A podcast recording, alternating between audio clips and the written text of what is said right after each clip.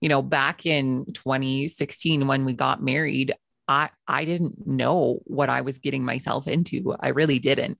I didn't know farmers. I didn't know female farmers. I didn't know any of this. So I can remember on my lunch breaks at my job uh, sitting there Googling, what do women on farms do? Because I had absolutely no idea.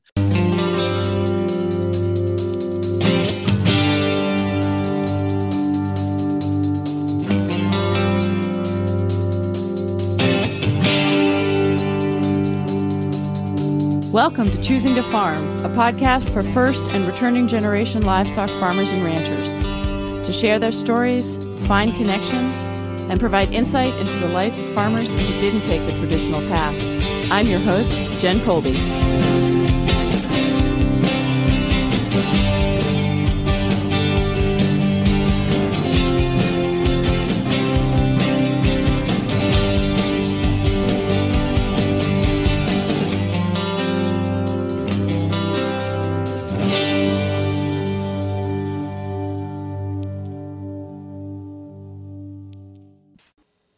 Folks. This is Jen. Thanks for joining us. If you like the podcast, please share it. I've heard from folks this week from New Jersey, Texas, and Maine. Awesome. The truth is that there are people all over who think that they want to be farmers, and they're everywhere. And we want them to come into this life with their eyes wide open. We also want them to know right from the start that they're not alone. This this topic comes up quite a bit in today's episode, so I think you'll recognize the theme. Seriously, though, it helps a bunch if you can forward this episode to a friend that you think should hear it. That way, we're just going to keep growing our community bigger and bigger. So, thank you. So, quick announcement before we get started. Um, uh, Five Star Farm Stays is a four week online course starting February 13th. Uh, this course is structured for farmers and ranchers considering overnight stays as an additional way to bring in farm income. It's something that I've done, and I created this course in order to help other farmers and ranchers. So, it's a combination of modules to take at your own pace because I know this life and live meetings with plenty of opportunities to ask questions because I know you all as well. Um, we've had folks join in from around the country, so there's as much to learn from each other as there is from um, me or the materials that are that are there. So there's a lot to learn from each other. So details are in the show notes, and you can if you scroll down that landing page, you will find a deep discount code before February 1st. So jump on that. So today's episode with Katelyn Duban was recorded last spring, and I am just a deep fan of her work, her motivations, and just the way she's embraced becoming a farmer, which is something that she never planned on, even when she married into a farm. Um, it was a huge bonus to get some of that perspective and a little bit unexpected when I contacted her. But I'd actually contacted her because of her podcast, which I hope that you all listen to and subscribe to. It's called the Rural Women Podcast. We all have a lot to learn from one another, whether we're in the Eastern US or Western Canada or the many places in between. So here's Katelyn in our conversation. My name is Katelyn Duban. I am a first generation farmer uh, in the sense that I married into agriculture. So I fell in love with a farmer and married him back in 2016. And I moved out to our family's multi generational uh, grain and oilseed operation in southern Alberta. So I did not grow up in agriculture in any means. Um, I grew up in a very ag central location, uh, but that doesn't mean I knew where my food came from. So uh, I didn't know anything about farming. I didn't know anything about livestock. And it was never my intention to actually be an active member of the farm. I had a career off of the farm, and it was you know, not really interesting to me about growing food. But I thought, you know, maybe uh, I would learn to love it a little bit more. Uh, and eventually I have. So, and I've since then left my nine to five career many years ago now and uh, jumped with my boots on and learned what it is to be a farmer. So, how do you interface with the farm as it is now? So, sorry, do you mean how do I farm now or what do I do on the farm now? Yeah, it's like how how is it has it evolved over time? If you really weren't involved in the farm and now that you are much more involved in the farm, what does that look like now? Yeah. So initially, like I said, it was not my intention to be doing much on the farm. Uh, I started kind of dipping my toe into going outside and venturing around, mostly just following my husband around and seeing what it was that he was doing. And, you know, while we were dating, I would come out here after my job and go for a romantic tractor ride and it'd be so fun and I'd just get to go home and I wouldn't get to see any of the behind the scenes but honestly, I always laugh and say it all started with learning how to drive the ride on lawnmower to mow all of the grass out here. I think the first time it took me about nine hours to mow all of the grass, and now I've got it down to like a solid six. So oh my how goodness. it kind of started uh, that first summer that I was out here. And by the end of that summer, I was driving the swather and I was knocking down our winter wheat and that's when I was hooked. So now I kind of just do a multitude of different things. I'm I like to refer to myself as the B team. Like I get called in when uh, you know the experts aren't available, and I get to run the equipment. I get to drive the tractors. My job at Harvest is uh, driving the grain cart, and uh, I'm actually the grain cart's a newer piece of equipment on the farm, and I'm the only person out here that actually knows how to operate it. And Ooh, uh, you're I, the A team. I guess so. I guess so. That's at least how um, my husband likes to convince me I should keep coming out and doing it anyways. That could be what he does. But yeah, so it's kind of a multitude of things. I get to do a little bit of office work.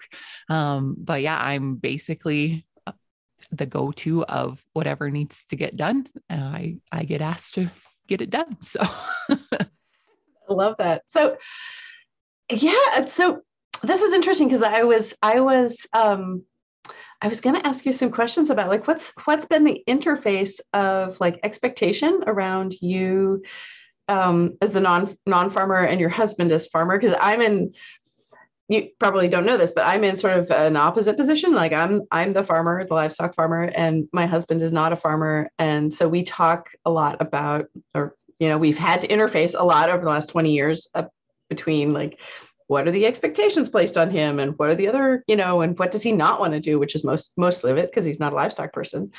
Um, i'm just curious like in your family dynamic partnership dynamic like how's how's that been worked out over over time? That is such a good question and uh, it gets worked out more and more every day i think.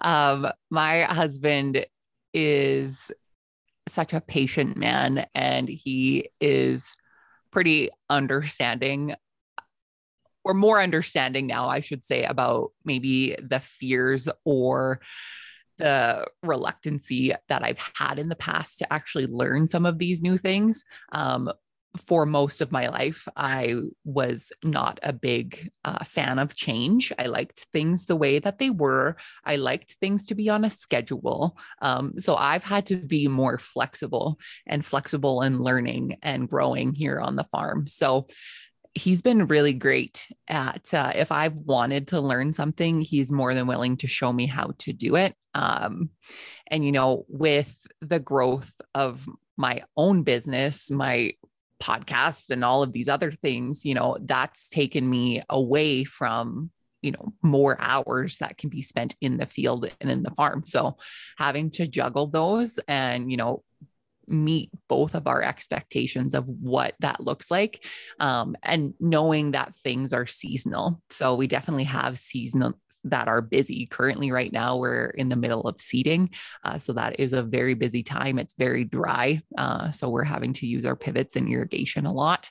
Um, so it, it's it's a balancing act and it's a lot of um, it comes back to communication and you know communicating what those expectations are what needs to be done what the priority is uh, and then just working together between the two of us and with the rest of our team uh, to get those things done. I'm so glad that you mentioned communication because that's been a big part of our sort of expectation management too.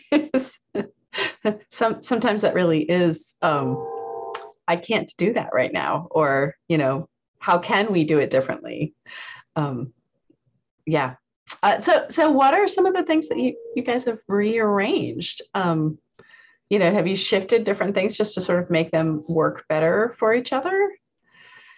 Yeah, I would say definitely shifting things around. And for me specifically, with uh, my business and podcast, like I am I'm a morning person. So I love the mornings. I feel most creative then. So that's when I'm actually able to come in my office and do the work that I need to do here. And then in the afternoon, once he's kind of organized uh, what's going on for the day with our crew and everyone else, then that's when I can kind of step in and see what needs to be done that day.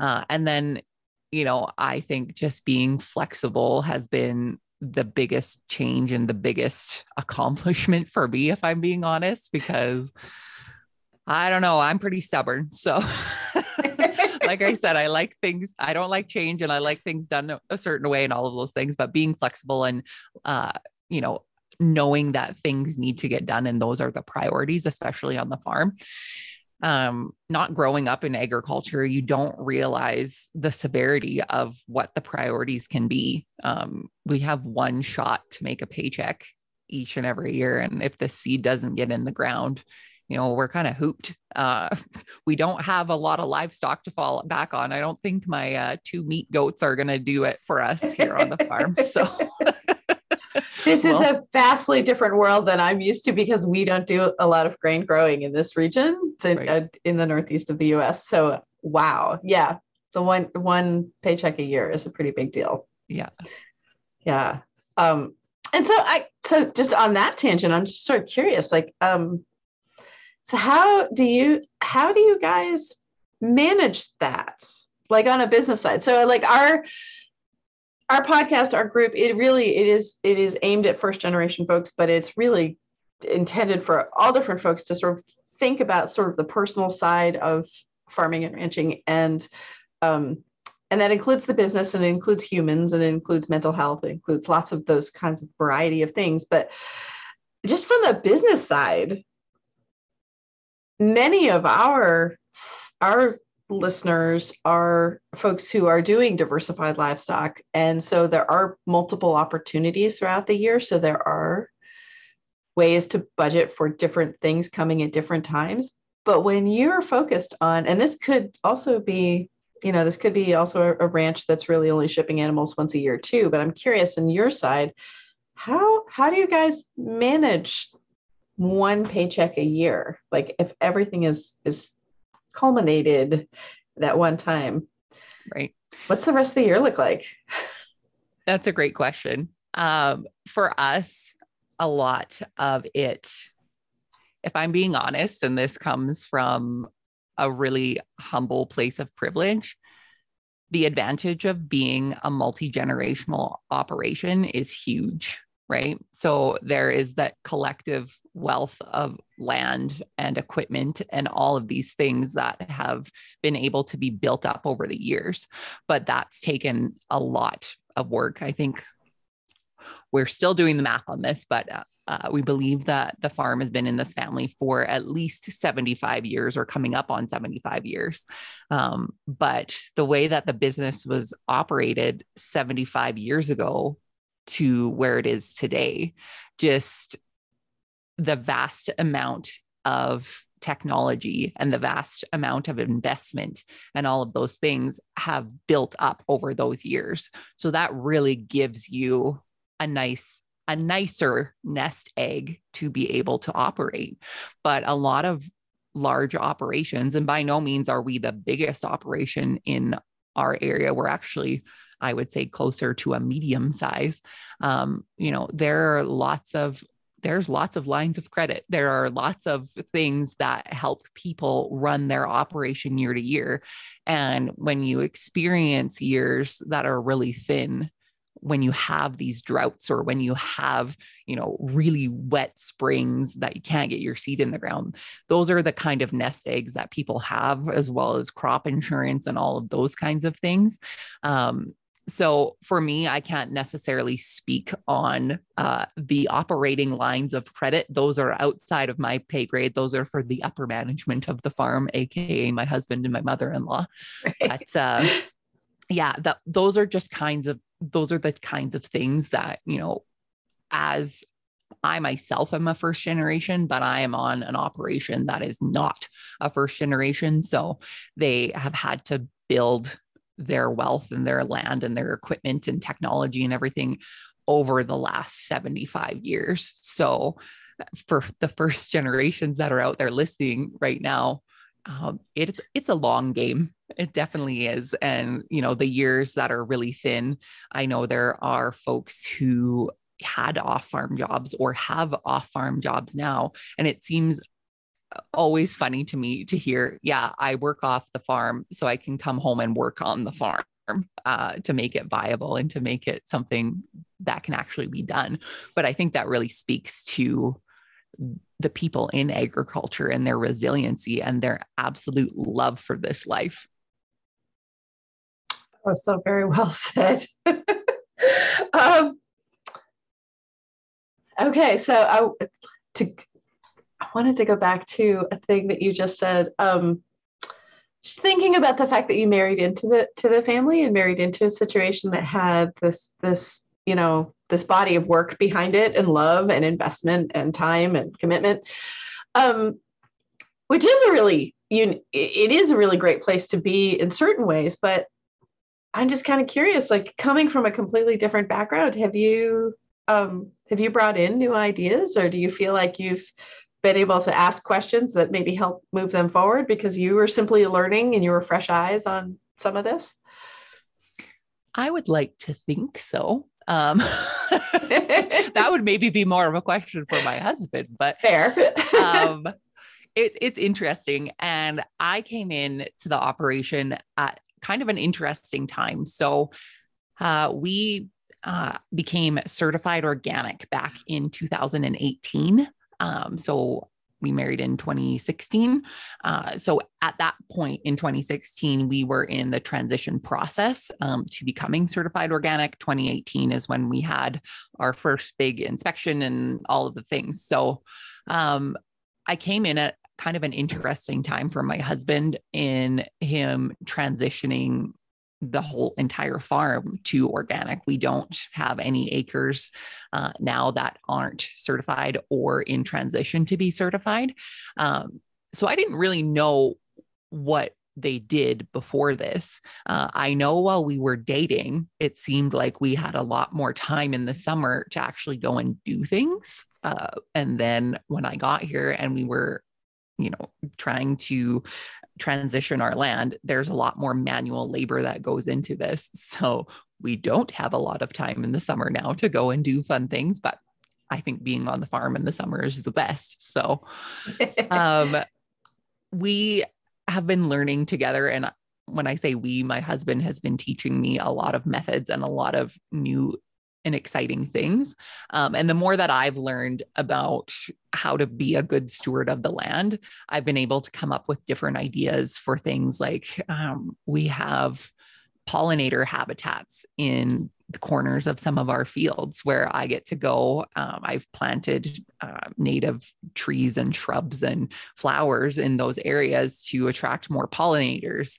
Um, I build bee hotels and put them in all around the fields and things like that. So those have been kind of fun and those have been joint efforts. But I think for me, um, one of the biggest things that I've brought to the farm has been my past experience from my previous jobs um, of being, you know, in a corporate government setting where, you know, we had standard operating procedures and things like that. So, kind of bringing more of that business sense of how the others work uh, in HR and that kind of thing. That's been, I think, helpful in opening up um, different ways that we can manage people and helpful ways. We do things like employee reviews, employer reviews, which um, are always interesting to see what the employees have to say about the bosses. Uh, oh, I love that employers. Yeah, reviews. Oh, I like that. yeah, we do. We do swaps. That. You know, if if we get to tell them how they're doing, they can tell us how we're doing, um, and just keeping that communication open. So I think those have been some of the things that are different that didn't necessarily happen but you know the projects like the pollinator habitats and those kinds of things those are joint efforts that i'm super you know passionate about and super excited to be a part of. That's fantastic. And that's i think we can always benefit from the fresh set of eyes. And even if it uh, doesn't always feel super super comfortable at first because it a fresh set of eyes that asks fresh questions or brings in different perspectives also often may make us change and we don't always like to do that. It's not always comfortable to do that. Um, but that's that's that's wonderful because it doesn't always those fresh sets of eyes don't i think you're a great example of that. They don't have to be around the technical side. They don't have to necessarily although it sounds like also you are you know with pollinator habitat and other um, you know new perspectives you're bringing in that way, but uh, to have there be um, just new ideas on running the business, new ideas on employee work, new. That's just that's just fantastic. That just helps everybody level up when you bring in those new skills. For sure. Yeah. So, uh, would you mind sharing a little bit? I I've become a great fan of your podcast, which is how I even found you in the first place. And I didn't even know that you were part of the demographic of um, someone who is who is new to farming yourself. So that's like an extra bonus. But um, would you mind describing your podcast a little bit and um, and what what you do and what you hope to do, and who you talk to? Yeah, for sure. Well, thank awesome. you. Yeah. Um, my podcast is called the Rural Woman Podcast, and I created the show back in 2019. Uh, and the reason I became a podcaster uh, was because I loved listening to podcasts. And when I was out on the tractor for long hours, uh, I, I love learning, I love listening, and podcasts were a way for me to do all of those things while get my work done. Um, and at the time, I was searching for a podcast that really highlighted and celebrated the stories of women in agriculture. And I couldn't find one that that was doing what I wanted it to do. So this was in the summer of uh, 2018, actually, I uh, came up with the idea that I was going to start my own podcast doing this. And I came off the tractor that day and I went running up to Justin and I told him my great idea. And he met me with the inspirational quote that I love to quote him on is, um, well, that sounds like it's a lot of work. And uh, lo and behold, I always like to say he was right. And that's, you know, something that he loves hearing. But uh, so I got to work and went to the University of Google and figured out how on earth you're supposed to start a podcast. And that's what I did. So I started interviewing women who I had made connections with online through Instagram. And I honestly, I don't think I had a long term idea or vision for this, I would be happy if, you know, my mom listened to the podcast and it it went off like wildfire. It was something that I guess more people needed and more people wanted. So I was able to find women who would who would be willing to talk to me and to share their stories and I've been doing it ever since then and you know we're reaching we're getting close to the half million download mark and it's been heard in countries all around the world and I cannot be more grateful of the stories of women that I've been able to share and these are the stories that haven't been heard or these are the stories that women think that they're not special because it's just what they do. And in my eyes, I think all women in any operation of any size ha- are worthy of sharing their stories. And I just love being able to be the vessel that gets to share them. So I'm always blown away and so grateful uh, for the stories that have been shared. And I'm so grateful for the listeners who keep coming back to hear these stories again and again every week. Um, so yeah, that is that's the gist of the Rural Woman podcast. We just celebrated our three year anniversary back in March, and uh, here's to many more. Awesome! Congratulations. Thank you. Oh, that's wonderful. And I wish I had known that you existed. again, because same same kind of thing, just feeling like there, there aren't enough stories about women um, farmers and ranchers and out there and um, and homesteaders. I know that you, do you work with a, a, a, possibly like a wider group um, than I do since we don't focus as much on the small smaller scale gardeners, homesteaders, folks. But um, many of the first gen folks that I interface with and have over the years, I, with my background in extension um, uh, for quite a long time, and much of the growth in you know folks getting into farming and ranching are women, and they don't necessarily realize that there are other women out there doing what they're doing. And so to hear the stories of other people, I think I think it really adds a lot of it adds some legitimacy. It adds some, um, I am not alone in this. I, I, you know, it, it, adds, it adds a lot of, um, I think it adds to the support system that's available. I totally agree. And yeah. it, it's the community that I crave out of any of this. And, you know, back in 2016, when we got married, I I didn't know what I was getting myself into. I really didn't. I didn't know farmers. I didn't know female farmers. I didn't know any of this. So I can remember on my lunch breaks at my job uh, sitting there Googling, what do women on farms do? Because I had absolutely no idea. Uh, and it wasn't actually not long after we got married, I actually started sharing my story online and my transition into this farm life so I could build that community because I didn't know anybody close to me.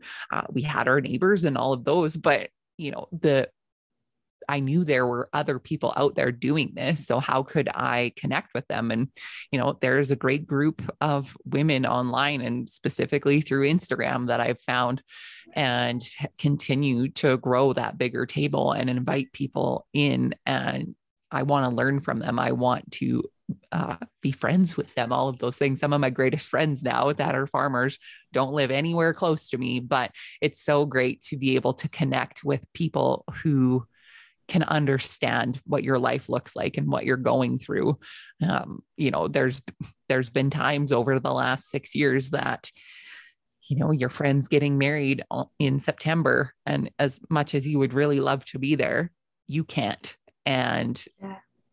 for them to understand that or to see it in a different light is is really interesting. And I think you know, I, I feel like I've also brought my city friends along with me. And I said, this is what we do now. This is what it looks like. And, you know, if they would have asked me 10 years ago what my life would have looked like, it wouldn't have been this. But um, yeah, it's pretty special. Oh, I was just listening to one of your um, one of your episodes with um, Erica uh, mm. around around mental health and um, a thing that particularly resonated i think this just relates to what you what you were just saying like is when um you know when a a, a farmer or rancher is is suffering from depression or stress and and i think she was referring to calving season totally get that. Um i don't raise cattle but i totally get that. Um and working with a, like a conventional mental health person they might say, well, just remove the stress or just m- remove the item that that's causing you the stress. And you're like, but I'm a cattle rancher. like, and mm-hmm. it's, yeah. Um, and I, I can't actually remove the cattle during calving. That's sort of the point of why we're even here. And just not understanding. Um, and I feel like that is the benefit of these of, of podcasts and just being able to to listen in for agriculture professionals, for non farming people, for people who think they might want to do this, but they're not sure if they want to do this. Like, you don't really know until you're doing it, unless somebody is sharing with you the stories. And you can, then you can better understand what the context is. But you don't know what you don't know that is my favorite saying of all time is you don't know what you don't know. And uh, until you are immersed in this lifestyle or until you make that connection with somebody who is as a person who grew up in the city you have no idea what's going on around you and vice versa right? There are many farmers and ranchers who don't understand the struggles of people who live in the city who have a nine to five job, right? So I think just be open and willing to listen to everyone and their experiences and, you know, being able to listen to other people's experiences that you can relate to just makes you feel like, okay, maybe I am doing this right, or it's okay to feel this way because, you know, I'm not alone in this. And being in agriculture and being rural, you are alone a lot of the time. But knowing that there is a greater community around you uh, makes that burden uh, a little less. Yeah.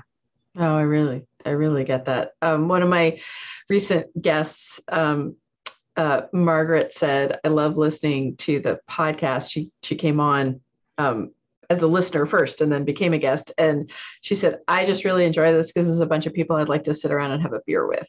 Like, yes. Yes. Honestly, yeah. if we could all just like meet up somewhere and, you know, have a beer, have a cup of coffee, whatever it is, and just sit down.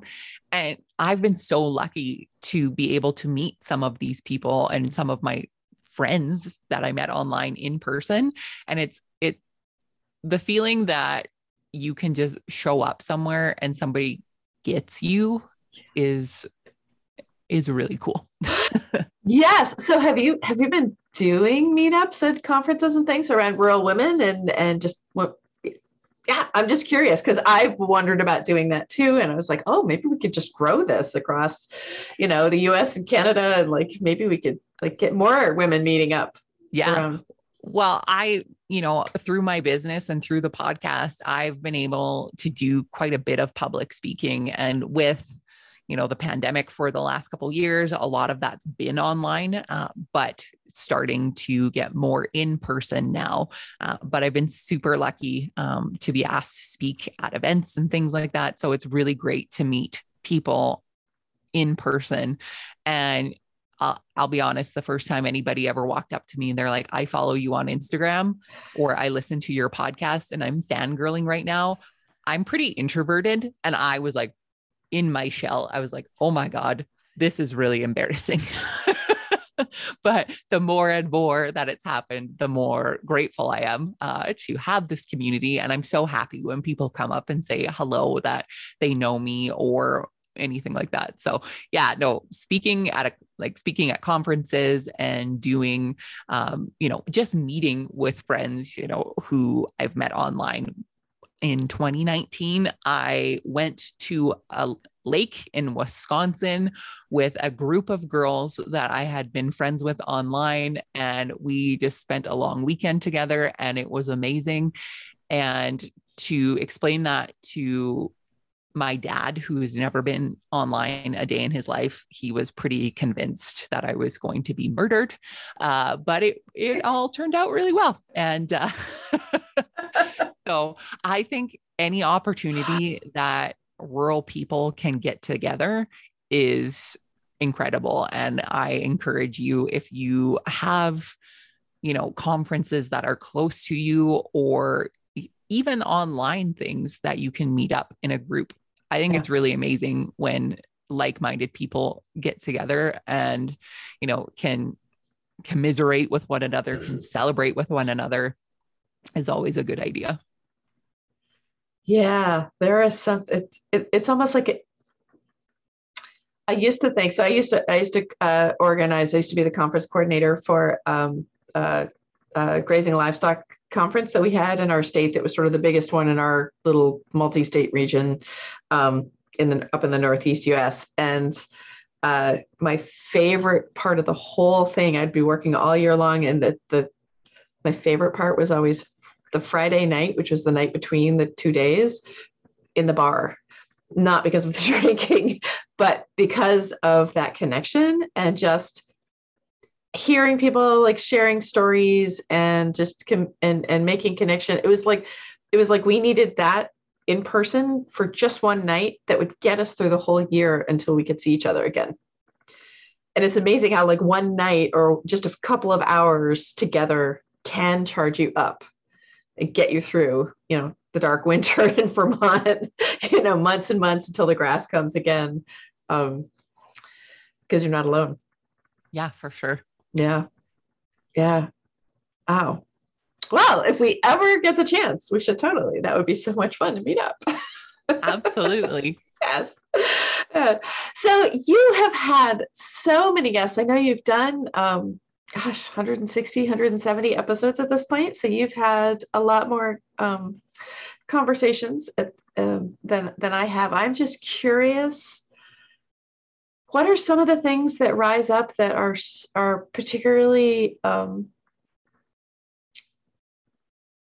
what are some of the things that that rise up for women farmers and ranchers that that are maybe unique or maybe not but what are some of the issues that are just really of importance for for folks who are thinking about getting into this to even think about right. or understand? I think some of the common themes that I have found, particularly speaking to women in agriculture, is a couple things. One, the lack of representation.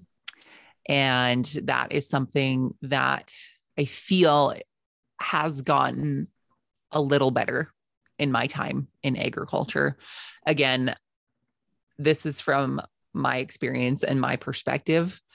I at the time didn't see the stories and I didn't see the women who were in these roles and in these positions being highlighted as well as their male counterparts have been.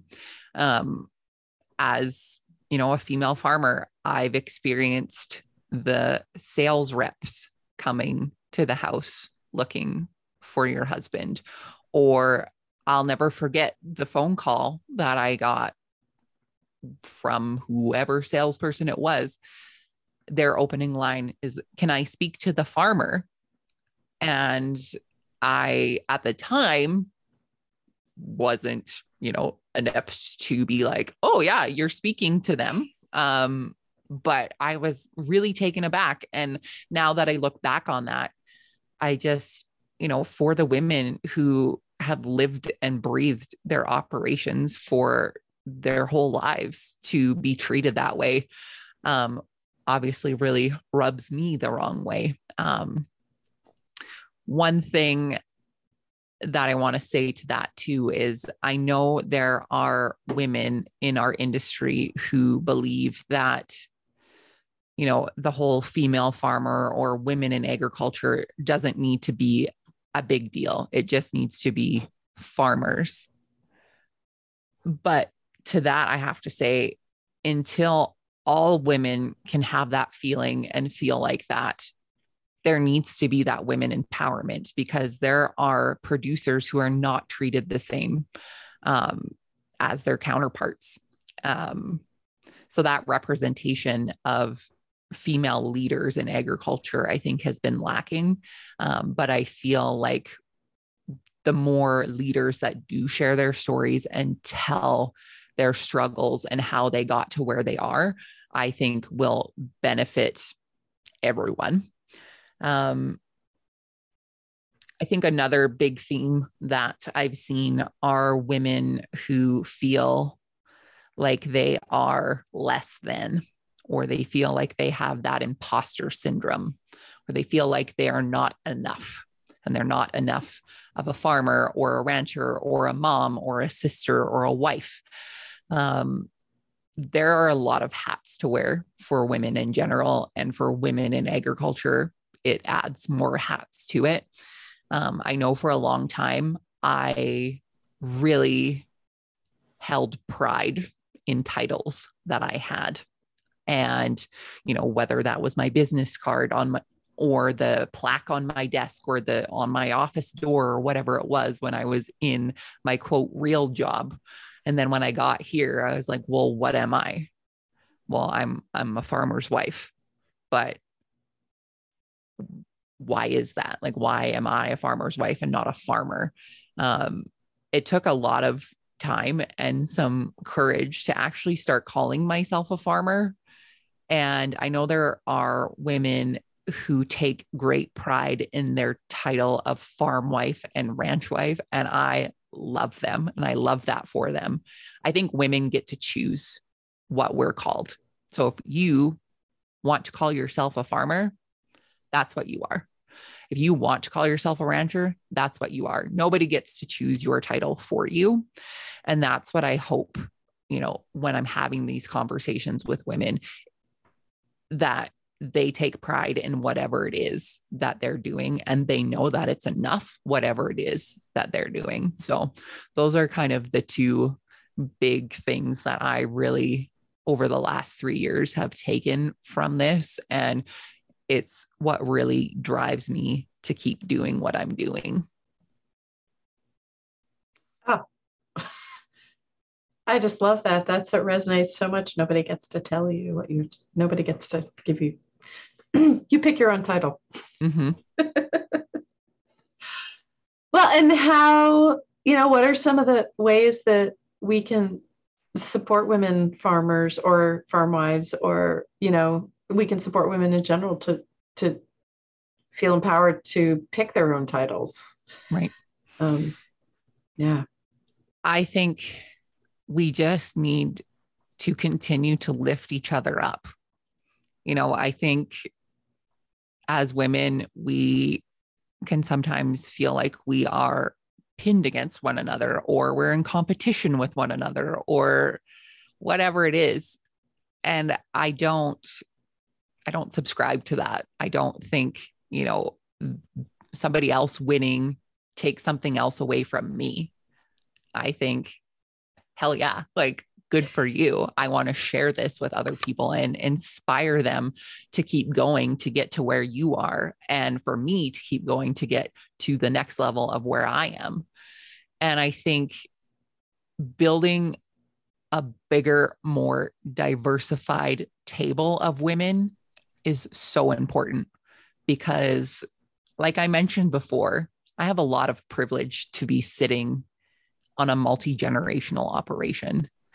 And if I can help somebody with the knowledge that I can share, or if I have something that I can give them, I think that goes for everyone. If you have something, whether it's really small and it's a helpful tip that you learned along the way or you know anything anything that you can share with people and especially in agriculture i think is super important because if one of us grows we all grow and we have to keep growing you know there are more and more people to feed and regardless of the size of your operation you're probably feeding somebody and it's super important to continue to build our communities and to continue to build the support for one another. Um, you know, they there's times in agriculture where it can feel really heavy and that things are really stacked against us.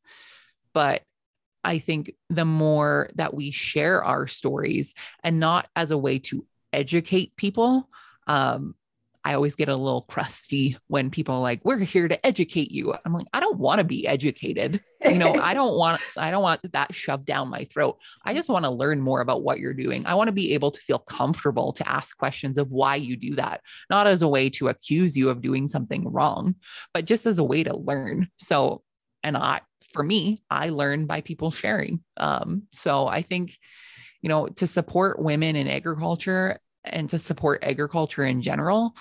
I hope it never goes out of style. Uh, I hope that it keeps growing and continues to build. But, you know, it starts with us and it starts with us sharing our own stories. It starts with us sharing other people's stories and being open to answering questions and building that community and to know, like, and trust one another and our consumers and all of that kind of stuff. oh, totally, totally. We need more of us, not not fewer of us. Exactly. Yeah. yeah. yeah. And that, I I I think about that a bunch and I I think about um we need more of us who don't necessarily um look or act or operate in the same ways as the way we've been doing it for so for so long you know we we need we need more different kinds of people who find their place in agriculture. If we really want this system to be stronger and better and healthier and not you know just diversified on on lots of different levels to more diverse more diverse people farming more diverse kinds of farms different sizes and scales and um, you know we just need more of us. Totally how do we get more of us? Uh, I just I remember having a conversation once with um, uh, uh, a colleague of mine in Vermont who was a farmer as well, and um, and and she sort of came from a little bit more um, conventional mindset, and she was in the dairy industry, and she uh, she said, well, you know, why is it such a big deal that there's, you know, fewer farms? We have the same number of cows and we're actually producing more milk than we were before. So, you know, we the product is still there. And I was like, because every farm is a family that's in a community someplace. That's that when that farm goes out of business or or there isn't a farmer in that community, it means that that culture is lost. It means that that um, you know, it means that that the farmer who's like the baseball coach for his kids team or the farmer who is like serving on the fire department. Like that means that that that experience those people aren't in our communities. Like that's not good. We want more of that not less of that. And she was like okay don't know if I convinced her or not, but um, but it was it was just interesting. That's very much the perspective that I come from. Is like we we need to have lots lots of us in all different sizes and scales. Is is a is a part of the thread, the fabric. Yeah, for sure. Yeah. Holy cow. Um, so many more questions that I would love to ask you, but I recognize we don't have all the time in the world. But um, so you have talked to lots of folks, and they're all uh, women who, who are in all different stages of growth and and have had different experiences. Do you get the question of, um, you know, if someone is new to this, if someone is coming into this, how where would you send them? How would you help them get started? Like do you get those questions? And if so how do you answer them? Or how would you answer them if someone came up to you and said i would love to farm where do I start? That is a good question. And I've actually, I've got, I've received that question a few times throughout my career in agriculture. And for me, I obviously married into it. So I kind of, you know, I got roped into it. But uh, for the folks who do want to start, from what I've learned, it's always best to learn from other people and to learn from people who have been doing this before. And if you can find a mentor in the field that you are interested in, I think that's the best thing you can do for yourself. Um, and whether that's working on their particular operation or just, you know, shadowing them for a day or two if they'll let you.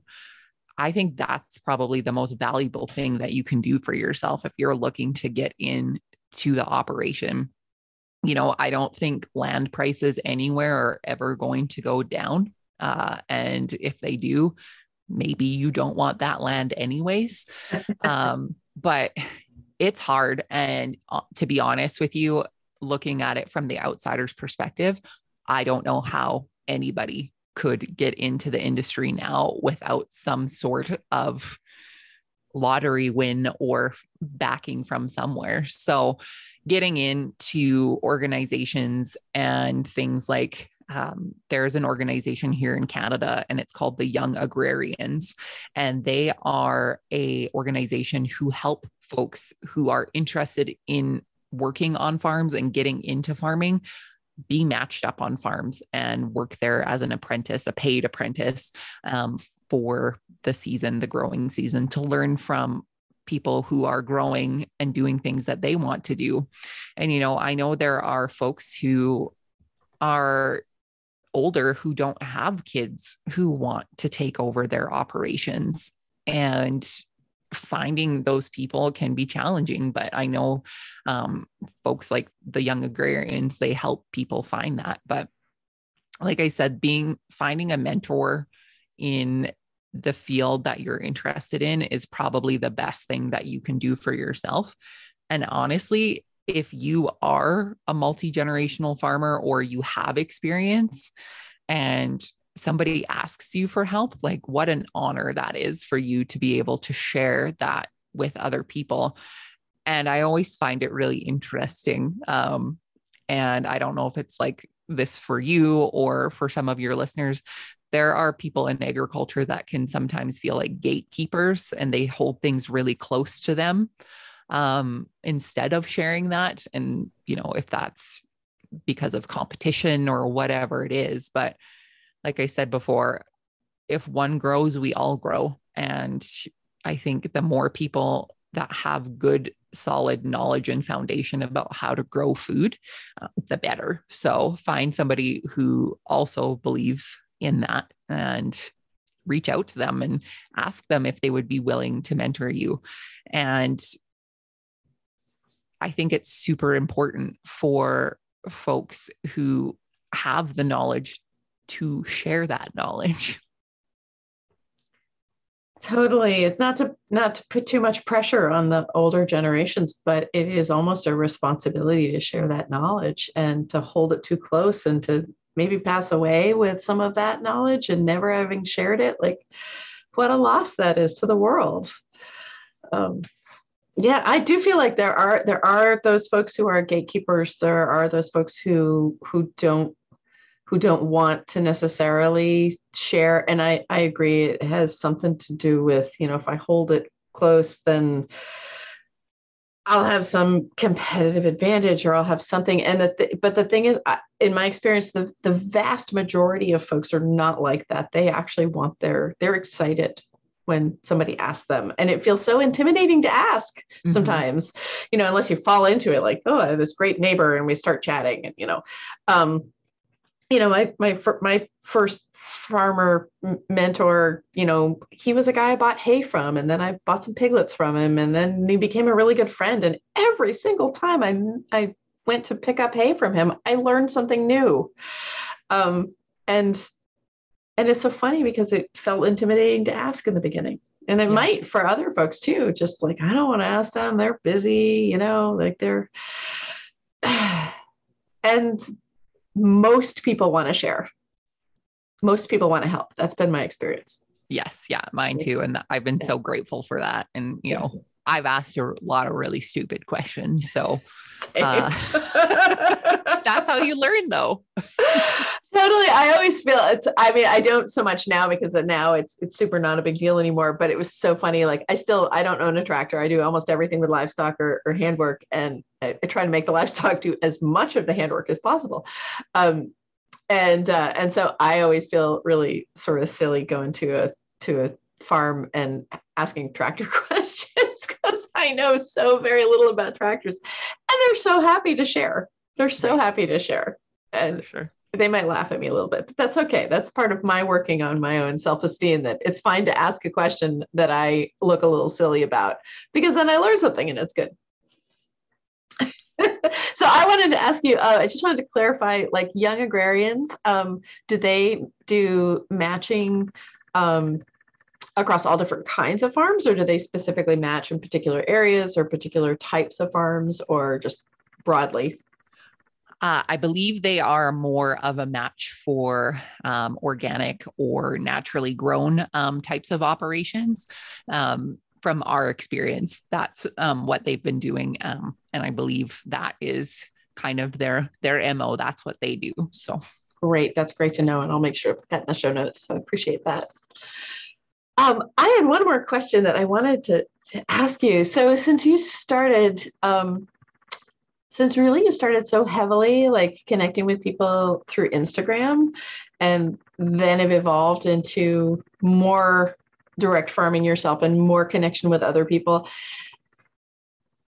do you find yourself in a position of having to to like manage the instagram effect or the social media effect like how do you how do you balance that like it's not all sunshine and roses and at the same time it's a great way to share your experience with other people.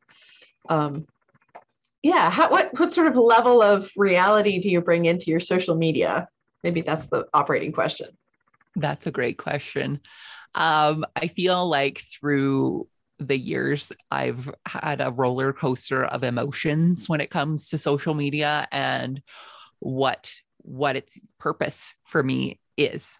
Um, and I think for anyone who's on social media sharing, a question to ask yourself is why are you doing this?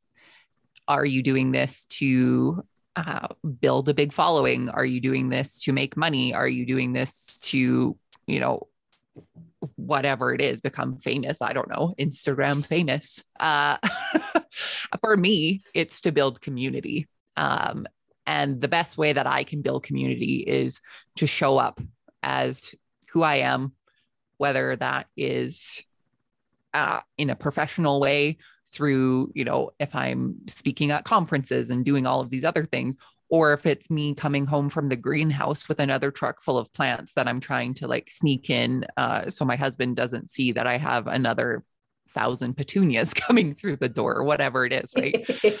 um, yep. For me, I feel like social media is a place for me to connect and it's a p- place for me to learn and grow and learn from other people. Um, and I feel like I have a responsibility to share what I learn and to share what I know. Um, and that can be on a scale from, you know, from farming to injustices around the world and food security and all of those kinds of things. So I'm, I feel like I'm a pretty open book. Um, and I think there was a really big turning point for me in social media and knowing what it was and what my purpose was. And that was community building. It wasn't a popularity contest.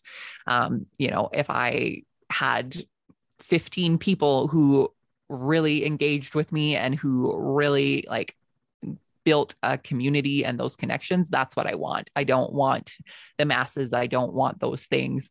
And the vanity metrics that can come with it and the insecurities that people can feel. Um, I've been there. I know that you're not alone in that.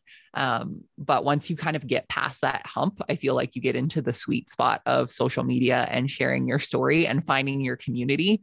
Um, so I encourage people, you know, show up as authentically as you can. And uh, a saying that I really like is uh, the trash will let themselves out. Uh,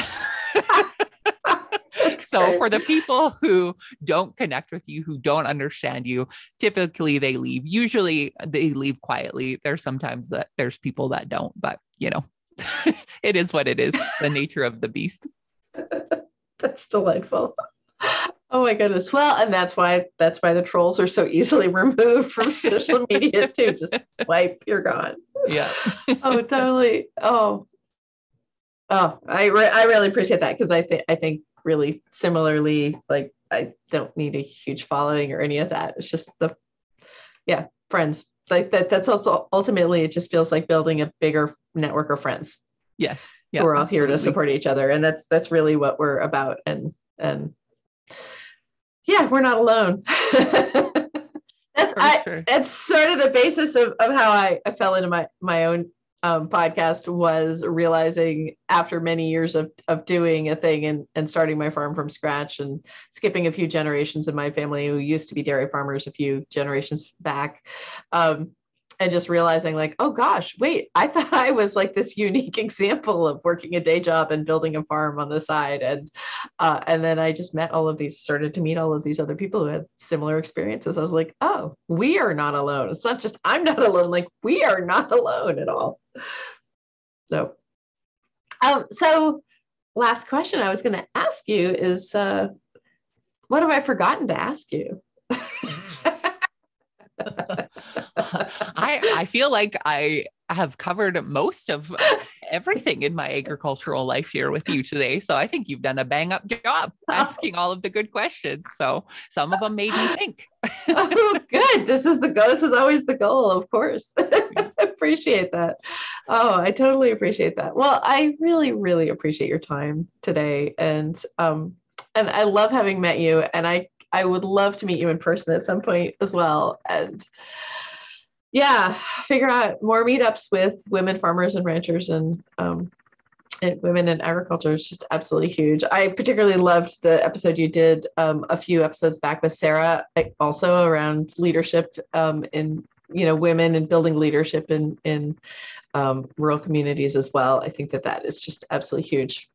Yes, for sure. And, you know, I really, I truly believe that we are all leaders in our own sense. And if you've felt inspired by anything that you've heard or that other women are doing, take that as fuel to your fire and build something that uh, benefits us all.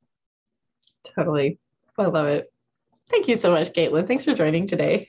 Thank you so much, Jen, for having me. It's been so great. Oh my goodness, what a lovely person Katelyn was is. It is funny because it's been it has been a few months since we recorded that conversation and I've felt really guilty off and on about how I how I should have released it before now and then I got busy and the summer happened and as it does and listening to it again was such a great reminder that that we're enough um, and that things happen when they're supposed to and I know that that's not what we often think in agriculture. We always think it has to happen now, it has to be done now, or it should have should have happened 20 minutes ago. Um, and that, you know, we feel that doubly if we're women um, because we struggle with not being enough. Um, so I just wanted to thank thank you, Katelyn, for that reminder that we are enough and things do happen when they're intended to. So, if you enjoyed Katelyn and you want to listen to her podcast, the Rural Woman Podcast, and I really hope you do, uh, the link is right in the show notes along with Katelyn's social media handles. So, if you are near Western Canada, um, uh, British Columbia, and uh, Manitoba, and um, Saskatchewan, uh, I also am including the link to um, the Young Agrarians as well. That's really where they do most of their work. And um, uh, with matching, and so there the link is right in the show notes. Um, and as a reminder, I have a course called Five Star Farm Stays starting February 13th. That's going to run for four weeks as a live cohort together. Um, if you've been somebody who's been thinking about hosting overnight stays and you're feeling like you just you don't know what you don't know, this course is really aimed at you um, we do have resources about things like you know insurance and safety and some of those nuts and bolts. But really the meat of what we cover in the course are things like the time commitment and how to manage your time how to get great reviews that keep guests coming back and why that's really good for your cash flow and um, what some of the startup costs might be for you to consider um, depending upon the model that you're looking at. Um, so lots of the resources are recorded so that you can watch them at night and um, work through some of the materials on your own on your own time. Um, but it's really important to me to create um, the opportunity to share and have connection with each other. And so we also have a pr- private facebook group where that's still pretty flexible um, depending on people's time and ability to to connect. Uh, and then we also host weekly live Q and A sessions on any topic, um, and then we have some calls with special guests as well, where you can ask anything that you'd like. So that's all within the Five Star Farm Stays course. Um, if this is something that interests you, there's a link with more info right in the show notes. And there is a code to get a deep discount if you register before February 1st. So I hope that you hop right to it and you join us. Um, and please, if this is not a thing that interests you, but is a thing that you know somebody, please forward this, the course to them and the podcast to them, because sharing is caring. Anyway, thanks everyone, and I hope you have a great week, and I will see you next time. Here's a little music to play us out.